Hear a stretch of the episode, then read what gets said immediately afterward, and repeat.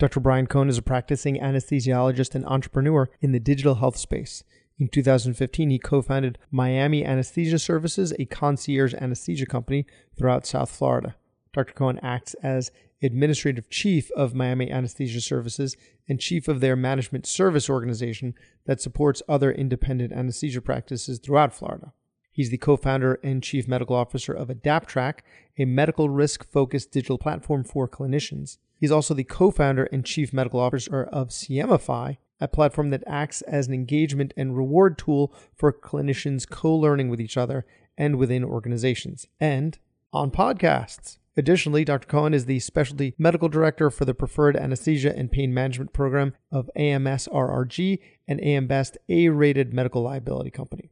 So, this is a wide ranging conversation, starting with what is a concierge anesthesia practice? Why he started an MSO if he has no intention of selling said MSO. And then we move on to the heart of the conversation, which is the digital space. We discuss AdaptTrack, which creates CME accredited content for physicians that is specialty specific based on trends in litigation to help us manage risk. And we end up on how you all are going to start getting CME credits for listening to this podcast and reflecting on what you learn via CMEfy. Dr. Cohen completed his BAMD at the University of Missouri Kansas City and his residency in anesthesia at WashU in St. Louis. Most importantly, Dr. Cohen is married to his college sweetheart, also a practicing physician, and the father of their two amazing daughters. Welcome to the Physician's Guide to Doctoring, a practical guide for practicing physicians. Dr. Bradley Block interviews experts in and out of medicine to find out everything we should have been learning while we were memorizing Krebs cycle. The ideas expressed on this podcast are those of the interviewer and interviewee and do not represent those of their respective employers. And now, here's Dr. Bradley Block. Today's podcast is sponsored by Thermal Custom Packaging. TCP has many different products to help with medical transportation, including their totes and phase change materials, or PCMs. TCP developed a portable blood bank using these phase change materials to maintain the precise temperatures required to store and transport blood. This portable unit allows blood to remain with the patient in the critical hours following surgery, which is especially important with younger, smaller patients. Using TCP's insulated totes and their custom PCMs, they're able to transport blood specimens, biological pharmaceuticals, tissues, organs, vaccines, including the COVID vaccine, as well as allografts, refrigerated, frozen, and ultra cold as needed. These products are even being used to ensure the safe travels of the COVID vaccines to rural areas. They also have other products such as MedShield and Ice Buddy available for retail use, which you can learn more about on their website, which is thermalcustompackaging.com. Visit them with the link in the description for more information and follow them on Instagram at thermalcpackaging. Dr. Brian Cohen, thanks so much for being on the podcast. Brad, thank you so much. You know, uh, long time listener, first time caller, been watching you since 1993. Um, you know, you and Delilah, my top two shows. So super excited to be here. Appreciate that. Appreciate that. That, um, yeah, no, the date seems right. I j- had just finished middle school. right, exactly. my, I think my bar mitzvah, my bar mitzvah was that year. So, um, so your so your your bio state. I'm going to start with a question that that I hadn't listed. Your bio. It's not really a question. It's more more a comment. Your bio states that you're the father of two amazing daughters, which Yes. makes me feel really a little badly about how I describe my my boys on the show. Like two of them routinely bite their na- bite their toenails. They bite their toenails. So you know. I, I now I need to come up with a better adjective when when I'm describing them. I, I'm Yeah, sure they'll I be amazing eventually. As fathers, we all know that everything goes in phases, and um, I think the to completely stereotype gender and raising boys versus girls. I am entering. I, my my girls are nine and eleven, so I've had that wonderful, you know, opening stage of life, and uh, I'm about to hit it, man. so Yeah.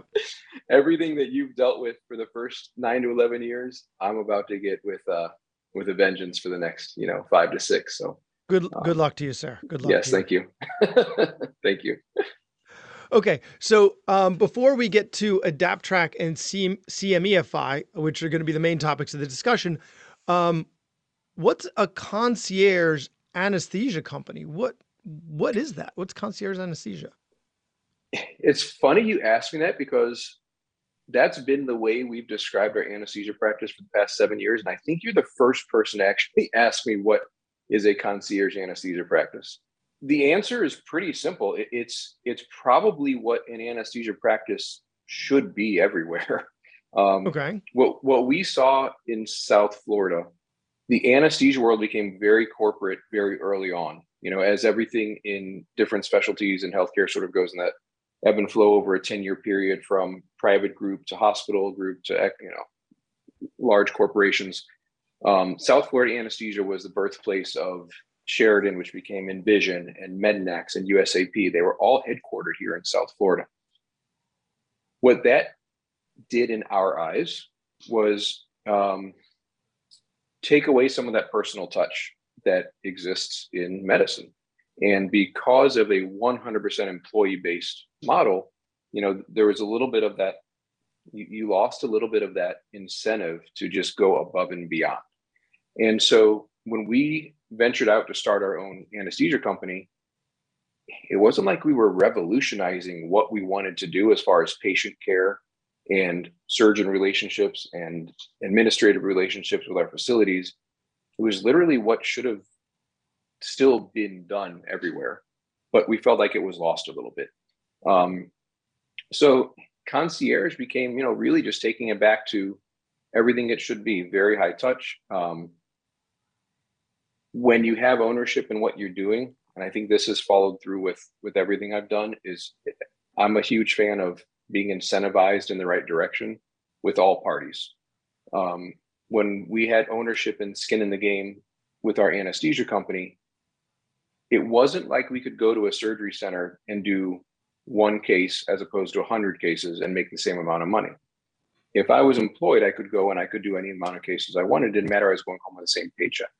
So when we started our company, when we went seven months without a paycheck, uh, when we were starting up the hospital, I guarantee you, every potential case, I we had. I remember one case from uh, uh, it was a uh, foot and ankle case from from Guatemala, and I got on the phone with the patient's cardiologist in Guatemala to talk about cardiac clearance because I was not going to let this patient leave without getting what he had to get done.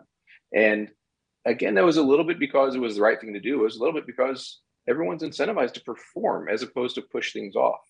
Um, and that's really when we set that as our culture um, and made sure everybody who was joining us and everybody we were partnering with, you know, felt, believed, performed the same way. That's what's allowed us to survive down here in what we call kind of the belly of the beast of these large corporate companies, where we are the ones that actually are are still incentivized to to perform at that level that we think is is you know whatever you want to call concierge. So maybe boutique, a boutique anesthesia uh, firm or company or practice practice yeah yeah like high mean, touch you know it's it's it's small uh, boutique feel but you might not want to call it boutique because then that seems a little uh maybe trite or yeah i mean i, I think also in medicine service. Yeah no i agree and, and i don't know what the magic word is but i i do know that I mean, as as we've grown in healthcare and as we've become um, when you look into large health systems and between specialties and and um, just having the consults or you know working a patient up towards surgery um, and that path between preoperative assessment maybe the internal medicine clearance the consult to the cardiologist and when they make it to the anesthesiologist and the surgeon we we oftentimes lose that personal one-on-one conversation that actually from a risk point of view makes a huge difference from a patient care point of view makes a difference. And I know when we go in, for example, with an ENT surgeon or any surgeon, when we have that conversation one on one, it it's important. Um, and when you move outside of that kind of high touch, whether it's between myself and the patient or myself and you, you know, it's you're losing an aspect of medicine that's still pretty important to have. And and um, you know, half of our healthcare system has moved in the direction of of an employed model, and half hasn't. And there's pluses and minuses to to everyone and it's about you know finding what's right where where you are and, and making the best of it Well, you're speaking to the choir here, right? Because I have a podcast that, uh, like, a third of the episodes are about communicating with patients um, and communicating with colleagues, mostly patients.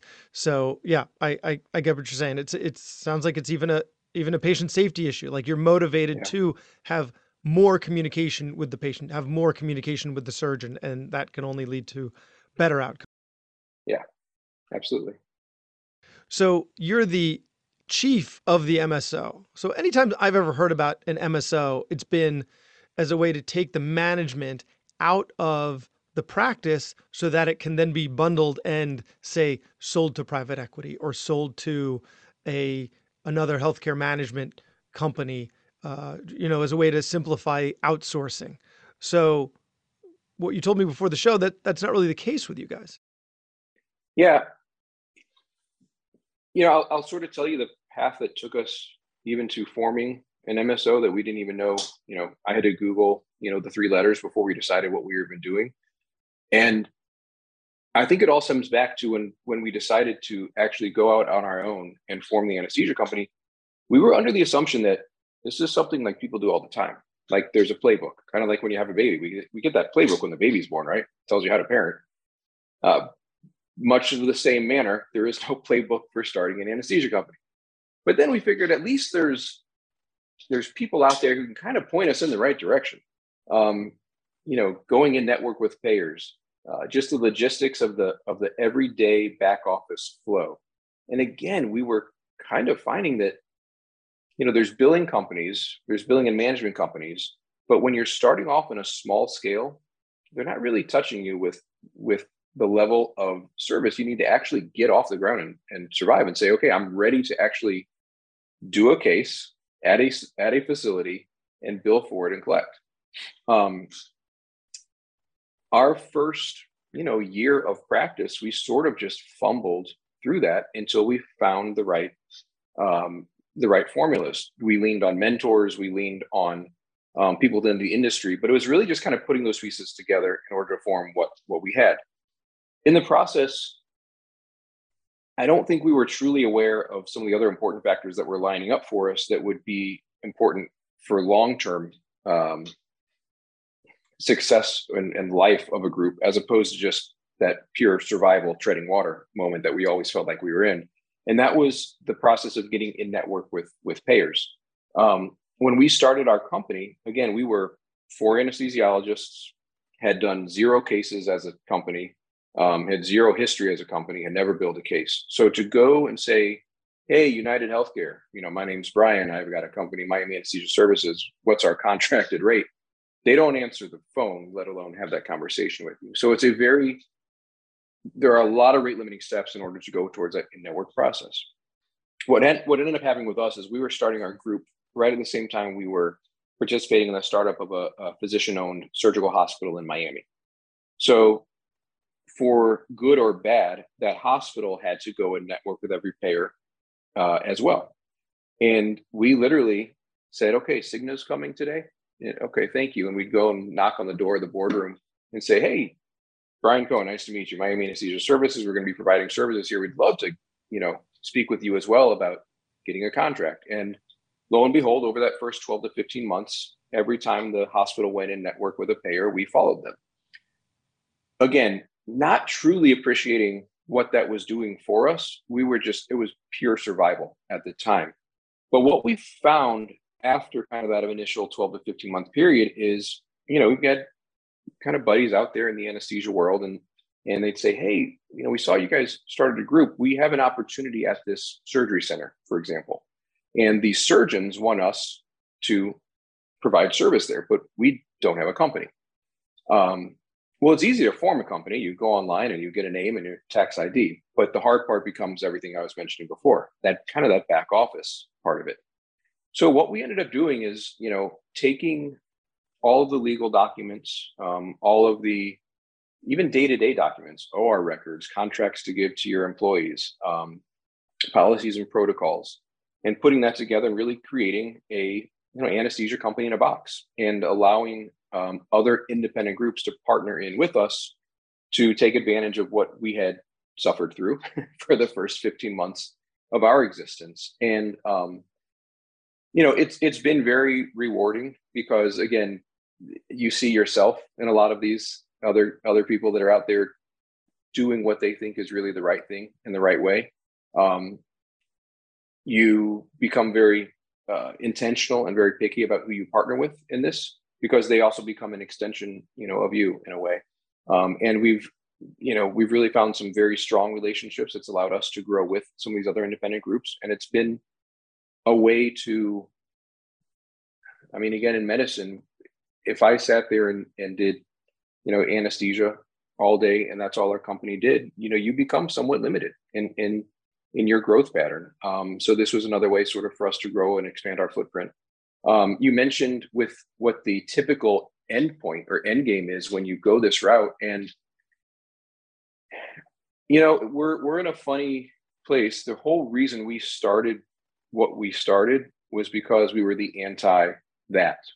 Um, we wanted to get away from the mentality of kind of that clock in, clock clock out, you know, approach to medicine, and not that that's what every situation is when you're going down that pathway. However, you've now you know, built you something st- that they want, right? They're- you have, you have, and and the key I think that we will always have is trying to hold on to a piece of that as well. Um, again, I think if we are not incentivized in some way or form, then the wheels fall off the bus. Um, there's a, that's why I think PE companies have sort of shifted into that model of what they have now, as opposed to just in the anesthesia world, take the Envision model or Mednax, which is now doesn't exist anymore, probably because of that, where they buy you out 100%. I have zero skin in the game. Um, U.S. anesthesia partners started allowing physician owners to hold equity after purchase. Other PE companies sort of now have, you know, obviously that follow that that path where you leave some equity in your group and you leave some skin in the game. Is that what we're after? Honestly, but my partners, we all have young kids we're, we're young families. We're in the middle of our careers in our mid 40s. Um, what we like about what we're doing right now is we have control over what we're doing. We get to partner with who we want to partner with, meaning um, saying no to surgery centers that we don't believe that things are being done in the right way or is a good fit with our culture. Um, bringing on the employees that we think are a good fit with our culture, and having the freedom of our day to day really scheduling in life and finding that kind of work life balance. Um, is it worth, you know, getting getting a check to give all that up? We've decided no right now, and I think the answer is going to be no for for a while because that's what's important to us right now. One of the causes of physician burnout is lack of autonomy, and so once you once you sell, you give up a piece, if not all of that autonomy. Maybe you have a percentage in name, but you know you still can be told what to do. And so you guys are are protecting against that by owning the company and managing the company. Yeah, I mean it's really it's really interesting because I've I've been a, I've been in almost every different practice scenario. I've been when I came out of residency, I joined um, a private group that ironically they became one of the first groups that joined USAP down the road. Huh. Um, when I when I was with that group for the year while my wife was finishing her residency, th- these guys were amazing. They were they were what I thought every partnership group in the country was. I mean, they had each other's back. They were they were business savvy. They were amazing clinical care. They were everything that that you know we should be. Um, I'm like, okay, well, this is anesthesia is great. this is going to be nice. And then I came to Florida and I joined another private practice. And I mean, I can openly say it was the exact opposite of that. Um, and that group ended up selling to Mednax. I was the next in line to become partner in that group for five and a half years. So they were never taking new partners. And I had that, I got to feel what it felt like when you were on the outside looking in and watch that transformation of what happened to the the style of work and the style of the group when that when that switch happened.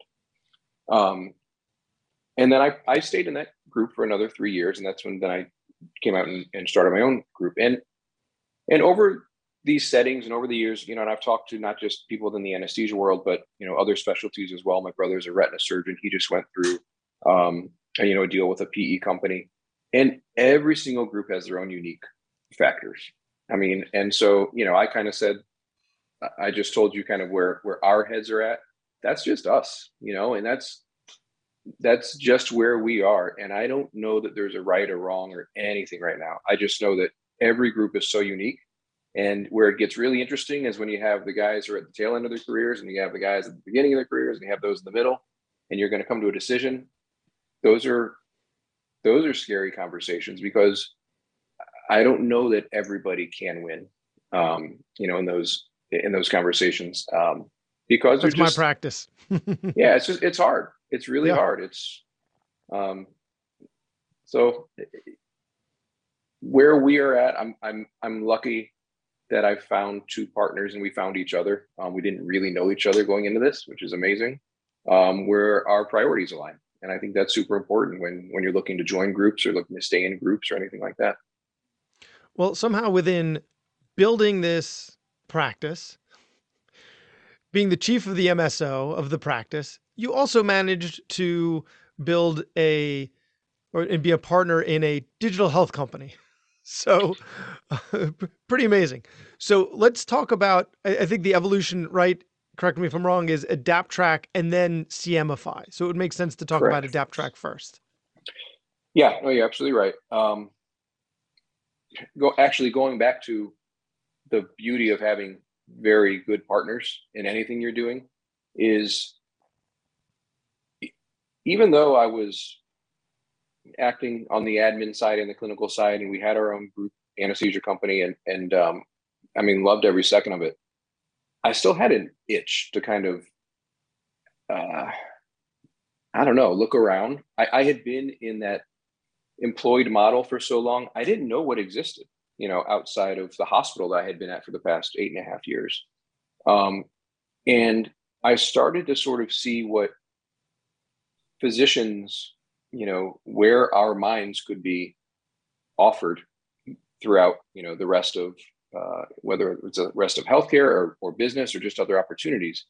And I had been, I had not really looked outside of that because I existed in that bubble, you know, at the time. So once I got outside that bubble, um, you know, the first thing I said yes to was uh, a medical malpractice company uh, that's executive branches based out here in Fort Lauderdale called AMS. And they asked if I'd be their specialty medical director for anesthesia and pain management.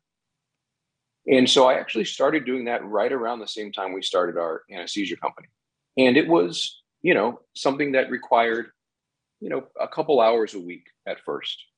But as I started getting into it more and more, I, I started wanting to do more and more with it where i said you know what i'd like to dedicate a day a week to this and my partners we figured out how that would happen and and it not only did it allow me to sort of look at what i was doing with my anesthesia company and, and the clinical side in a, in a little bit of a different manner meaning from a risk point of view um, but it also showed me that god man i don't know being being in the or five days a week and at the grind maybe isn't for me. And maybe I am finding a little bit of balance out here, and maybe this is good. Again, my partners could have easily said no to that. So every day I'm thankful that we have the relationship that we do, and, and they let me kind of play around in this world. And um, my experience in the medical malpractice company led me to the introduction to two other partners, um, which was really the birth of AdaptTrack. And what what happened was, you know, in in medical malpractice, I started to see risk and how risk was there were trends in what was happening. Meaning, if I looked at malpractice cases, you know, there's the same top five that are happening in this specialty over and over and over. So now I can go back and I know those top five, and I can tell my partners and my employees, hey, we need to be careful of this, this, this, and this, because this typically will lead to a lawsuit and a poor outcome. Okay, great. I just shared that, you know, what we would call blind spot with my own group. And now we're better because of it. So So you didn't just push those cases on them. Man, that would have would have been so much easier, Brad. you know so what, guys? I'm just I'm not going to yeah. be here on Tuesday. Remember, I'm sorry. Yeah, we, not going to work. yeah, when we all share the malpractice policy, you know, it becomes harder. But um, but again, I was fortunate enough then to meet um, Niraj Swami, who was brought in uh, really by mutual friends of the CEO of one company and the medical malpractice company. And Niraj was already, you know, spent some time looking at um, using technology to, to change behavior for the better. So when I saw what he could do from a technology side, and when he listened to what we were looking at from a medical risk side, you know, we said we're doing something together. Um, the next question became, you know, well, what are we doing? What are we doing?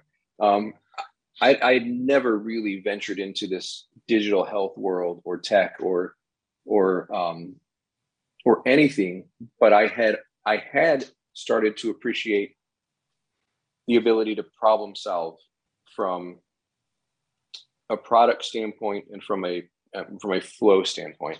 Um, coming from the startup of the anesthesia company and the startup of the hospital, and what we found, and this was this was 2018 leading into 2019 um, there were a ton of apps out there. There were a ton of tools in healthcare obviously but there weren't that many for physicians.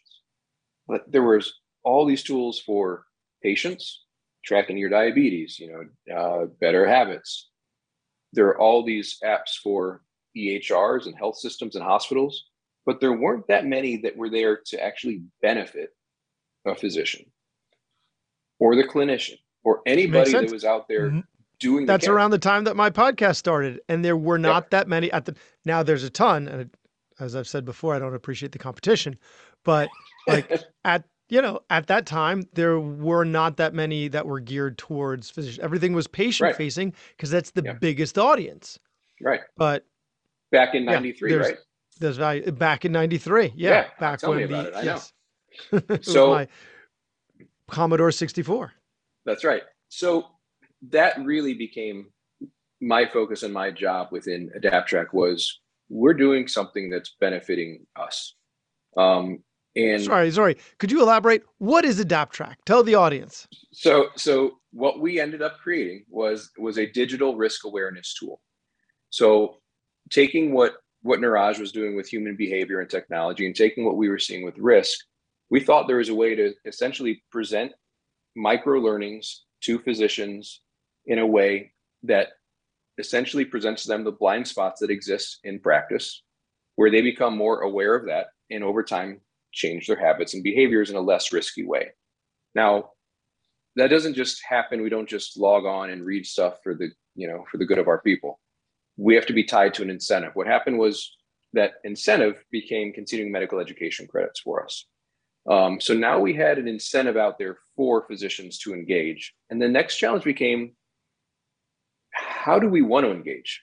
You know, I don't want to sit and read 50 PowerPoint slides. I don't want to sit and read three pages. I don't want to sit and read literally a paragraph. Like I want like three sentences. Tell me, tell me how not to get sued on this case and let me move on with my day and give me that CME credit for doing it. I don't even and, want to read their sentences. I just want my eyes to be closed and someone to whisper in my ear.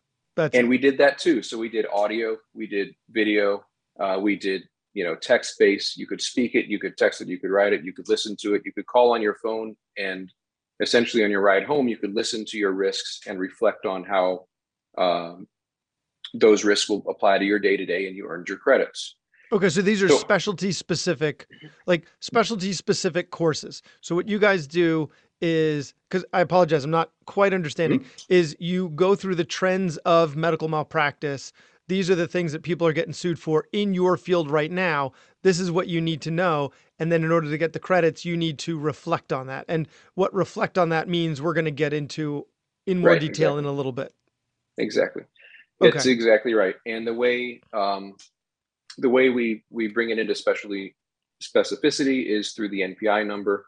Um, and again, it was a refinement process over the first few years to figure out a tool that number one benefits the people in the middle that are doing the doing the clinical uh, cases and work, and number two, get it to them in a way that is how we want to engage and absorb this information. Um, we didn't want to give anybody one more thing to do. Um, and over time, AdaptTrack has become more and more purely risk focused. Um, it was it was able to bring in risk out of three categories: clinical, administrative, and personal. personal centered around burnout, administrative was documentation risk, and clinical is just what it sounds like. And now that has really bucketed itself over to the side in a in a risk category that um, malpractice companies, you know, appreciate and use. Um, and it also became, you know, really the birthplace of CMEfy.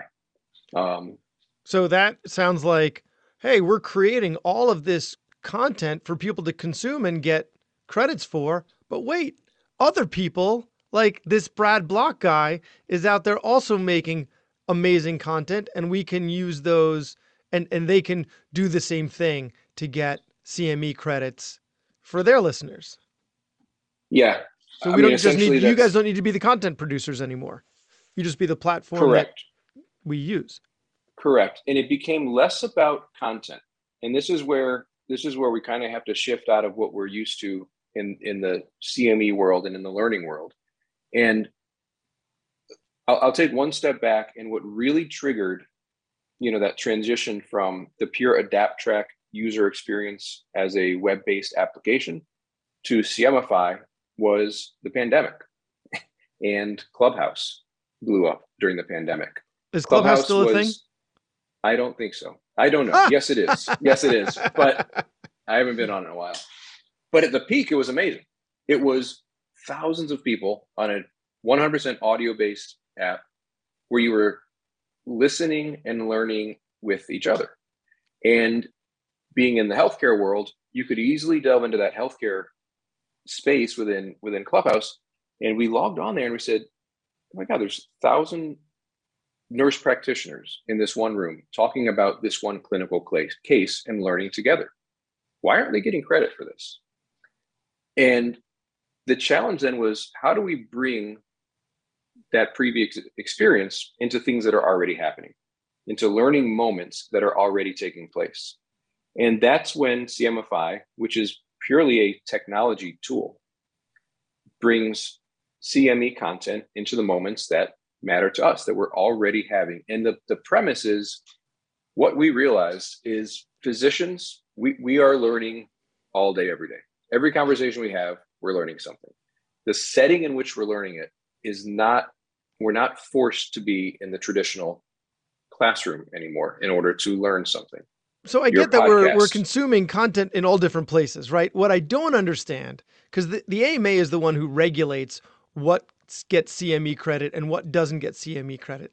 So what is it like what is it that they've decided gets credit because it's not right. Listening to my podcast is not what gets credit. It's this reflection that you guys keep talking about. And so, was that something that you had like discussed with someone at the AMA and said, you know what, we're going to create this new way to decide that someone's learned something? Or was this already present somewhere in their decision making for what qualifies as credit and you guys just like extracted it?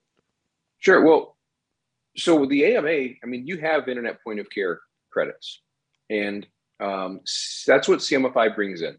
Um, CMEfy brings in CME content um, and allows you to reflect on how that applies to you in your day to day. And that's what generates the credit. Internet point of care credits have been around. That's what UpToDate is. That's what Doximity is. I don't necessarily need to live in my EHR where UpToDate is. I don't necessarily need to only learn from an article one of my friends wrote in on Doximity. I can learn elsewhere. I can do searches elsewhere. I can I can engage with learning moments anywhere, and I am. Appreciated, so but but sorry, I uh, mm-hmm. just because we're we're like running a little short of time, so I'm trying to like get get what CMEfy is all about, and so let's like let's use what our discussion about say the MSO as an example. Like if you were going to create a CMEfy moment for this episode and wanted to use the MSO, what would I do? So what we did with CMEfy was built this technology tool that essentially allows, let's say you as the podcaster, right? You as the host, and you have your host account. Everything sort of lives with a link. So you have your hosts and you have your learners. your learners are your listeners, right? They're listening and learning from from you and your podcast about the MSO and our discussion. They need to access this link in order to click on it, engage with this uh, piece of content that has been CME accredited, and reflect on it. And by reflecting, you're prompted to do two things now. You're you're prompted to reflect what did you learn, and what are you going to do with it? How are you going to apply it? You're reflecting in and you're reflecting on. Those reflections and that entire process is what generates a half a credit of CME each. So, for you as the host, if you on this podcast, you're going to have a link, a CMEfy link. Any listener can click on that link after they've listened to your podcast and they can reflect on what they learned. They can apply it to them, they can apply it forward to their peers, their colleagues, and that those reflections are going to each generate a half a credit of CME. Those reflections are also going to live in their learning journal forever. So they can go back and see what they've engaged with and what their thoughts were on it, how they plan to apply it. That learning journal is also where they claim their certificate, print their transcript, do anything they need to do. In addition, those reflections that they leave can anonymously come back to you as a host. So now you as a host, you say, okay, I've got 40,000 listeners to this episode, right, Brent? And and 39,950 just clicked on that link because they felt like they really learned something from engaging with this and they're going to apply it to themselves and apply it to their peers and talk about how you know they, they can use this. And they generate these reflections. Now you as a host to get back 39950 reflections that's a lot of information and that's a lot of data anonymously. But that's an amazing you get amazing insights as to what your learners your peers your colleagues your listeners actually care about. Yeah, yeah. how they're going to use your information. And that's where this tool starts going from really this peer-to-peer clinician to clinician tool to all the way up to the industry side of health systems um, uh, organizations entities that really are challenged right now on two things they're challenged to get engagement from their clinicians. Um, and they're challenged to really know what the hell's going through their heads. So, you know, say I'm the head of a 5,000 person specialty group and I've got a new policy to push out. Um, I can send an email. Did anyone read it? I don't know. Do they care about it? I don't know. Do they agree or disagree? No idea. I can send that. I can attach a CMEfy link. I can now track whether or not they engage with it. I can entice them as a currency of engagement with the CME. Now they're more likely to actually engage with the email, read it, because by reflecting on it, they're going to be able to earn credit. Well, Those sorry, the reflection. Mm-hmm. Yeah, the reflections. That seems something that's pretty easy to game the system, right? Like, like you know, mm-hmm. what did you learn about MSOs, and how does it apply to your practice? And their answer might be, "I need to eat more sandwiches," right? Yep. And so what's to stop them from doing that and then getting CME credit for that? That being yep. said, just to compare it to the current system, you can also sleep through grand rounds and still get credit for it. So yep. it's not like someone's vetting all of our CMEs here. Yeah, so you're spot on with both of those comments. So how do we police against it? Number one, we really haven't had to, and I'll give you some numbers that explain why. Um, number two, we do have AI built in that essentially says literally if you say I need more sandwiches or I like chicken parmesan, it's going to say you need to leave something meaningful in order to earn credit. Um, there is a word minimum, but it's I think we're at eight words or nine words. Um, but amazingly, we have over 25,000 reflections now. The average reflection is 21 words long. So, what we've seen, and I think this this is part of it that makes me super proud about you, me, and the rest of us out there practicing medicine is when you present something to us that's already a benefit to us. We're not there to knock it down and to game it. This is something that's presented in such an easy way. And think about it. Everything is opt-in. I, I could I could listen to your podcast. I don't have to click on a link and get credit. I'm only doing that if I want to. If I opt in to do it, that means I'm engaged and I'm there for a purpose. And when people go there for a purpose, people are leaving some pretty incredible stuff. And uh, again, 25,000 reflections in, we've, I could count probably on one hand how many that said, you know, like cool or something and got kicked back. Now, that being said, what what you also mentioned is totally true. And what we found is most of these tools out there, you sit through an hour long lecture. They ask you, "How was the room? Was it too cold? Was your turkey sandwich good? Um, you know, check this box." That doesn't tell me anything, and that doesn't, you know, what we really and I, and to be honest with you, when we started with AdaptTrack and when we started with this type of reflection model, we had three options to give as a response. You could check, um, "This was great. I plan to apply this to my day to day." Um, this is useful, but it's not useful for me, or I don't plan to apply this. And then free text. And over 90% of the people free text. And we got rid of the boxes. Um, so it's been it's been something where again, this day and age, it's a very natural response for us to click and type. Um, you know, most people are doing it on their phones. Over over 90% of people are, are doing these reflections on their mobile devices and it's literally like you know like texting themselves and it's living in their journal.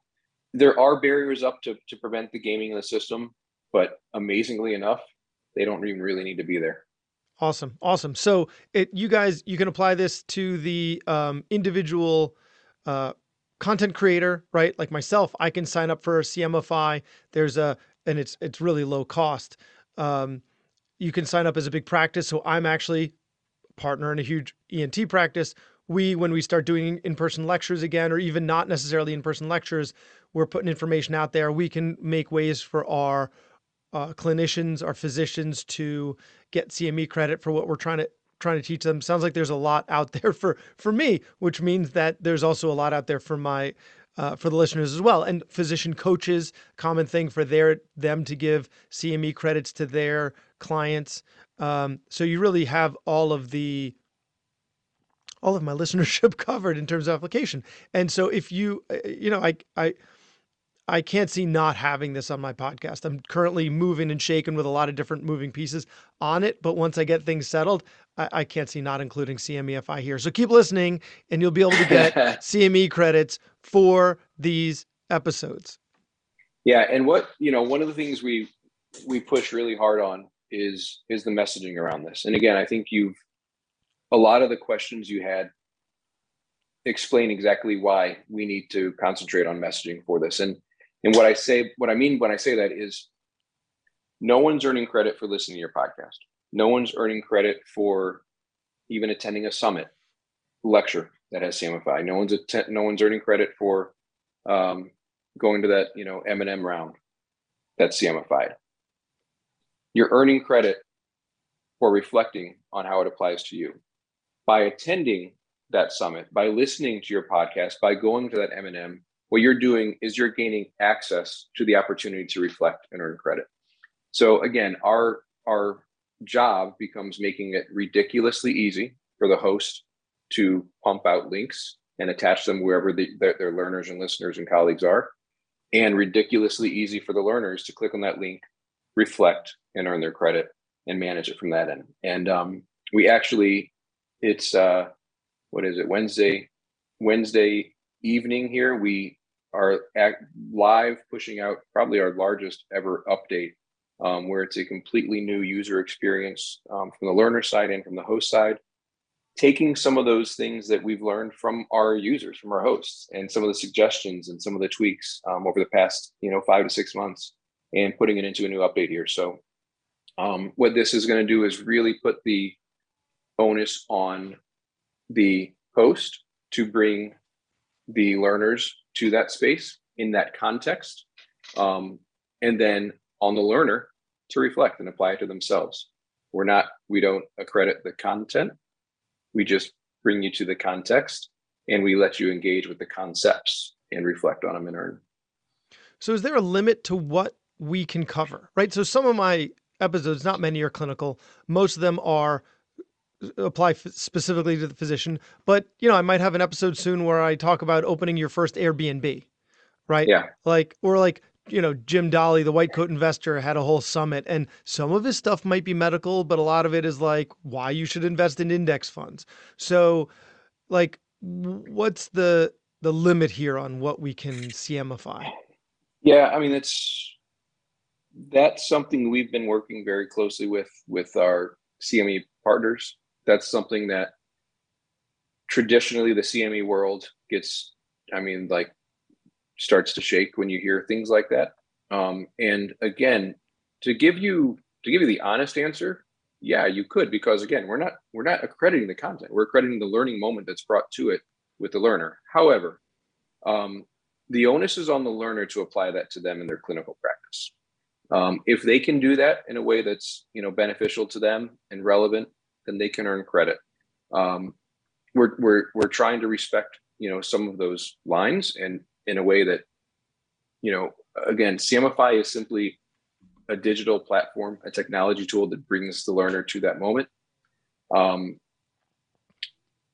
there so don't are abuse a lot it. of concepts. Don't There- abuse yeah, it, or will like there my kids. that, right uh, back to go it circles back to the beginning with the kids um, if you keep on hitting your brother with it i'm gonna take it away you're gonna lose the this is why we can't have nice stuff so right don't abuse Yeah. the system that you guys have helped to build that can really benefit us and make our lives easier in so many ways or we're gonna lose it so you know be a good community member yeah, I think that's exactly right. Yeah. all right so where can we find you where do we find dr brian cohn where do we find AdaptTrack and CMEfy So uh, you can find me in the OR. Go search around. I'm pushing pushing propofol usually. Um, uh, email brian at cmefy.com. Um, we are on LinkedIn quite a bit. Um, uh, so that's uh, the CMEfy page. Um, again, my own personal LinkedIn account. Um, Twitter and Instagram, BD Cohen, the number eight. Um, and, you know, honestly, your listeners are the people that are finding benefit in this.